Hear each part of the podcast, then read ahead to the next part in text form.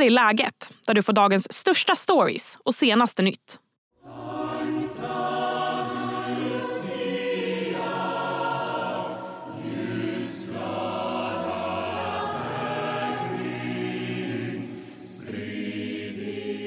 Ja, så där vackert lät det i SVT i morse. Och då tycker jag faktiskt att det är på sin plats att önska glad Lucia. Och eftersom det är Lucia och snart jul så blir det faktiskt glöggprovning i podden idag. Vilken glögg bör man satsa på och hur serverar man glögg allra bäst?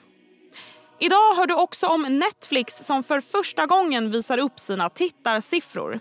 Men är siffrorna verkligen så transparenta som de framställs? Jag heter Sally Sjöberg. I studion finns Erik Torssell. Du är sommelier och redaktör på magasinet Allt om mat och allt om vin. Hej Erik! Hej! Glad Lucia! Tack detsamma Sally. Nu när vi står här så måste jag erkänna en sak. Jag är inte så förtjust i glögg. Nej, jag har ju förstått det och det ska vi försöka att, eh, inte ändra på, men vi kan försöka att coacha dig lite. Ja, men jag funderar på om jag har druckit eh, fel typ av glögg, om jag har druckit den på fel sätt. Eller kan det vara så? Ja, alltså det, många tror jag att utgår från vinglögg när de dricker glögg. Och frågar du mig så är den ju väldigt söt för det är precis det jag har känt. Sliskigt. Ja, ja. Det är som att jag dricker sirap ibland. Precis, och det är ju den här klassiska glöggen som kallas för vinglögg. Eller glögg, som jag säger som är västgöte. och den eh, tycker jag är, och precis som du, eh, eh, smakar mycket är för, för sött. Ja. Så min så att säga standardglögg, det är mer du kör på spriten? Ja, men om man höjer alkoholhalten lite då är inte den där sötman fullt så ja, sliskig. Mm. Och, och, därför så utgår jag från starkvinsglögg. Om man vill ha den traditionella glöggsmaken med glögg, glöggkryddor och värmd så som vi ju ja, brukar dricka glögg. Och det jag har förstått av det du har berättat lite innan vi klev in i studion här är att man kan ju också dricka den, man behöver inte dricka den i en viss värmt på ett visst sätt utan man kan till och med dricka den kall. Ja, inte den här starkvinsglöggen. Nej, nej, den, okay. den, nej. den tycker jag inte att man ska dricka eh, kall. Men det finns andra som vi kanske kommer att prata om lite senare här som, ja. som definitivt till och med vinner på eh, För att, de som att lyssnar vet inte att vi har tre sorter framför oss här som vi ska smaka live. Jag ska få prova. Just det. Jag kanske ska bli en glöggälskare. Vem det vet? Vem vet? För glögg är så mycket så att det tror jag nästan. Ja. Tycker, jag tycker vi hugger in på den första. Ja. Och den första är eh, från Tegnér och Son. Eh, det är en röd starkvinsglögg, eh, ekologisk. Precis.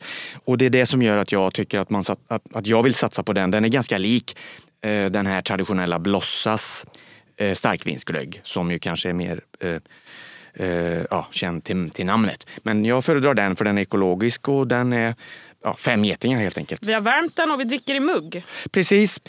Klassiskt glöggdrickande. Ja. Rödvinsglögg med de här vanliga eh, glöggkryddorna som, ja. som ja, så det smakar glögg helt enkelt. Men Exakt. hoppas nu när du får känna det här att, att det inte är fullt så sliskigt utan du kan acceptera ja, eh, glöggen på det här viset. Skål, skål! skål.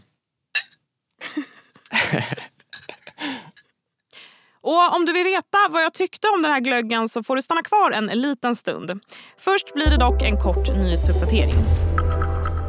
I natt attackerade Ryssland återigen Ukrainas huvudstad Kiev.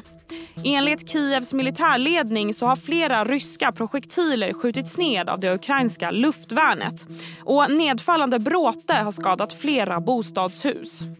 Minst 12 personer uppges ha skadats. Den bygghiss som rasade i Sundbyberg i måndags och som orsakade fem människors död kan ha blivit felmonterad. Det rapporterar SVT Stockholm. Hisstillverkaren har varit på plats vid olyckan och konstaterar att det funnits allvarliga brister i hur hissen monterats. Hissen har tagits i beslag av polisen och kommer undersökas av både polis och haverikommissionen. Och nu till något helt annat, för årets Guldbaggen-nomineringar är nämligen här. På den här filmgalan som går av stapeln i januari så kan Mikael Persbrandt vinna då han återigen är nominerad för bästa manliga huvudroll. Den här gången för rollen som FNs generalsekreterare i filmen Hammarskjöld. Skulle Persbrandt vinna så blir det hans tredje Guldbagge och det skulle innebära att han slår Stellan Skarsgårds rekord. I kategorin bästa kvinnliga huvudroll så har Lena Olin fått sin allra första nominering. Det här för sin insats i filmen Andra akten. Filmerna Hammarskjöld, 100 årstider, Miraklet i Gullspång, Motståndaren och Paradiset brinner gör upp i kategorin bästa film. Hej, Ulf Kristersson här. På många sätt är det en mörk tid vi lever i. Men nu tar vi ett stort steg för att göra Sverige till en tryggare och säkrare plats. Sverige är nu medlem i Nato. En för alla, alla för en. Hej, Synoptik här. Hos oss får du hjälp med att ta hand om din ögonhälsa. Med vår synundersökning kan vi upptäcka både synförändringar och tecken på vanliga ögonsjukdomar. Boka tid på synoptik.se.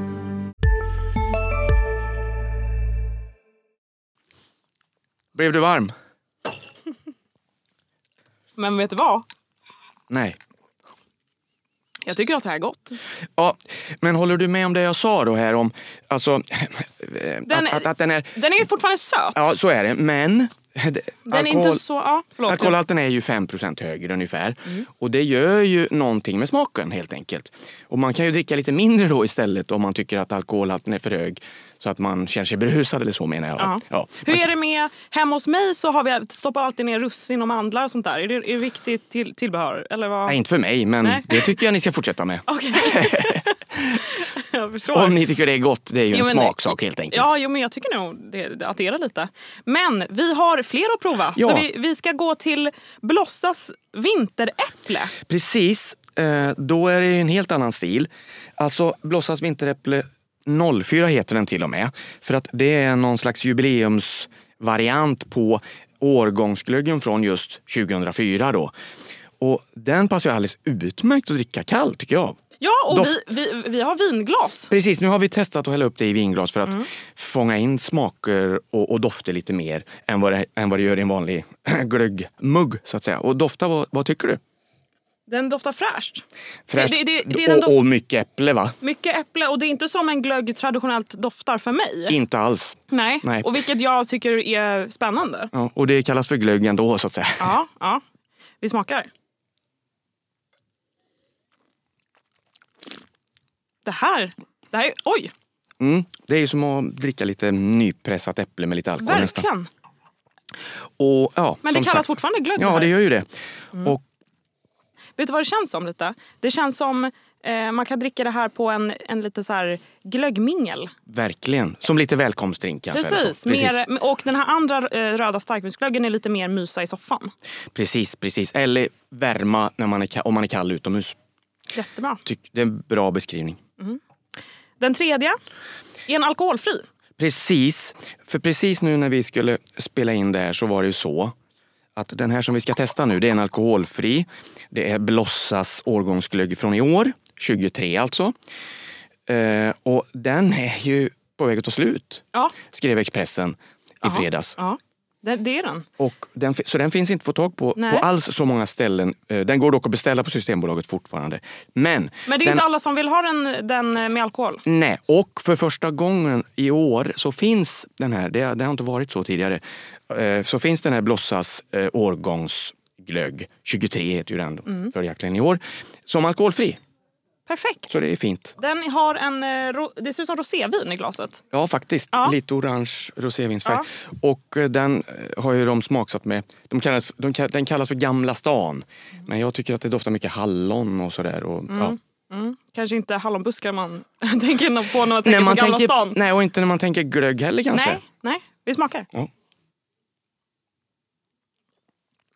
Oj!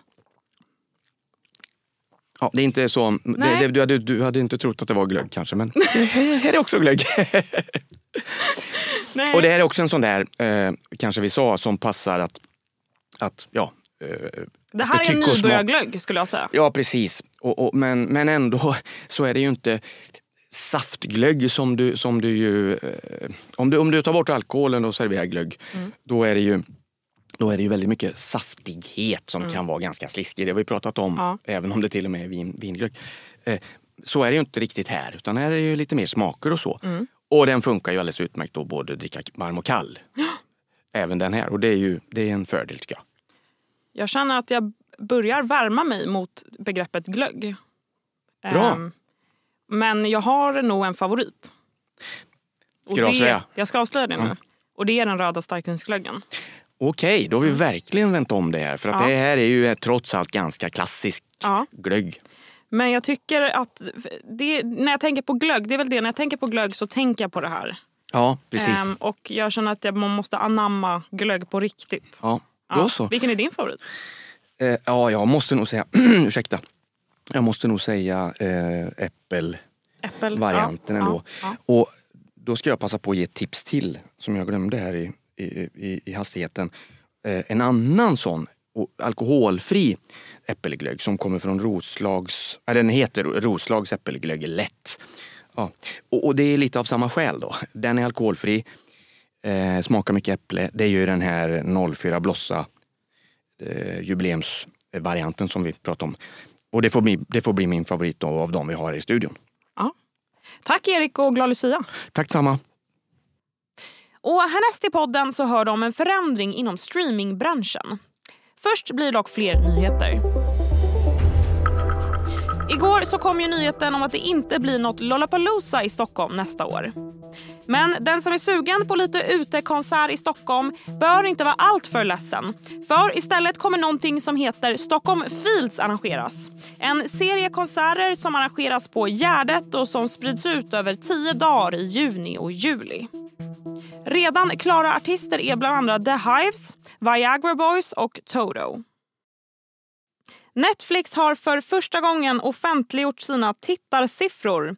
Rapporten What We Watched ska ge en mer övergripande bild över tittandet.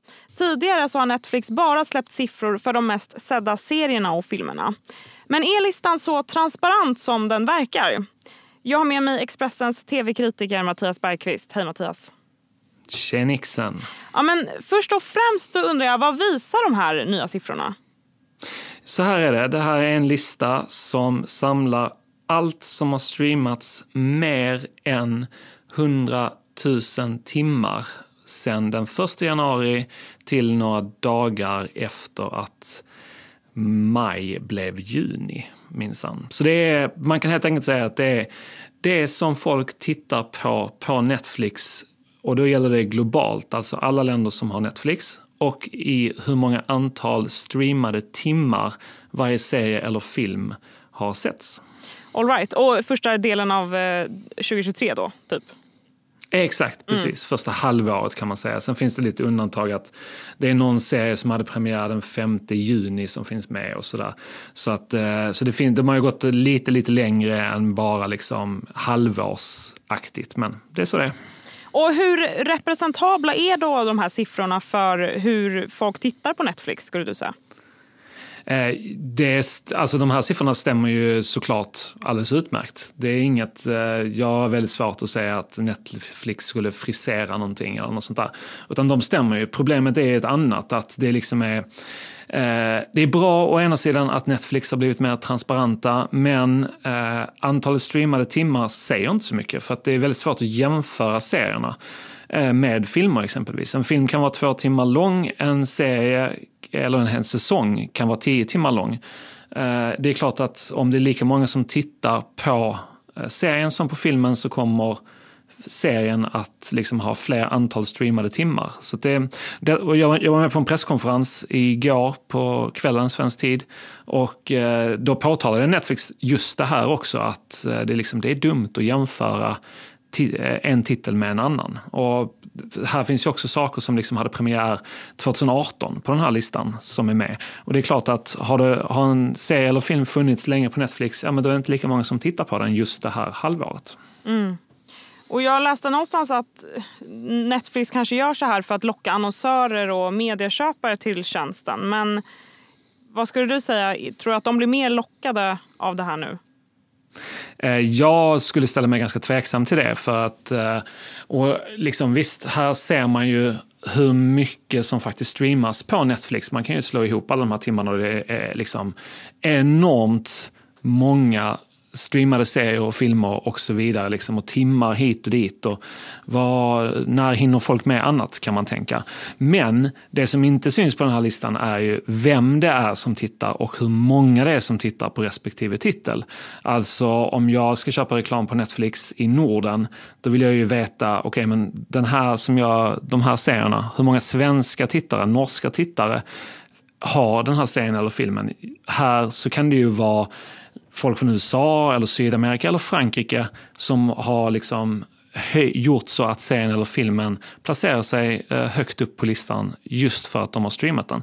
Så att helt enkelt, det enda man vet är att eh, Antalet streamade timmar, vem som faktiskt tittar, det vet man inte.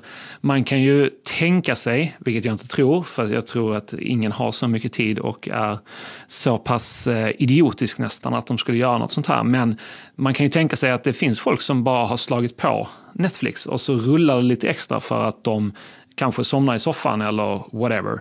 Eh, och då är det ju klart, antalet streamade timmar ökar fast att de egentligen inte har tittat. Exakt. Och nu när du säger så här så blir jag lite intresserad av vad ligger då högst upp?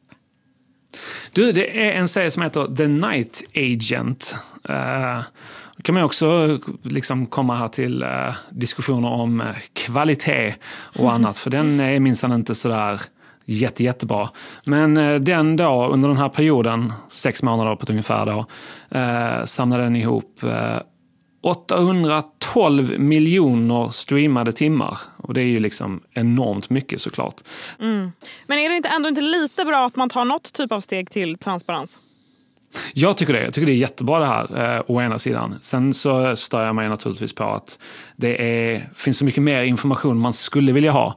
Eh, men Netflix var ju väldigt tydliga under den här presskonferensen då, att, eh, för det efterfrågades bland annat, okay, men kan, man göra, kan man bryta ut de här siffrorna så man kan se vad det är som streamas exempelvis i Sverige eller i USA, vad som är populärt. Eh, för det är ju mer intressant. alltså Uh, hur många streamade timmar har uh, en serie i Sverige? Uh, liksom det, det, skulle jag, den, den, informationen skulle jag vilja nås av. Mm. Nås utav. men, men det är inte aktuellt och det är ju liksom av konkurrensskäl. att det, där, det är hemligheter som Netflix håller för sig själva. Mm. Tack så mycket Mattias. Tack, tack. Och det var allt för idag. Läget kommer ju ut varje vardag så se till att du följer podden så missar du inga avsnitt. Tack för att du har lyssnat. Du har lyssnat på en podd från Expressen. Ansvarig utgivare är Klas Granström.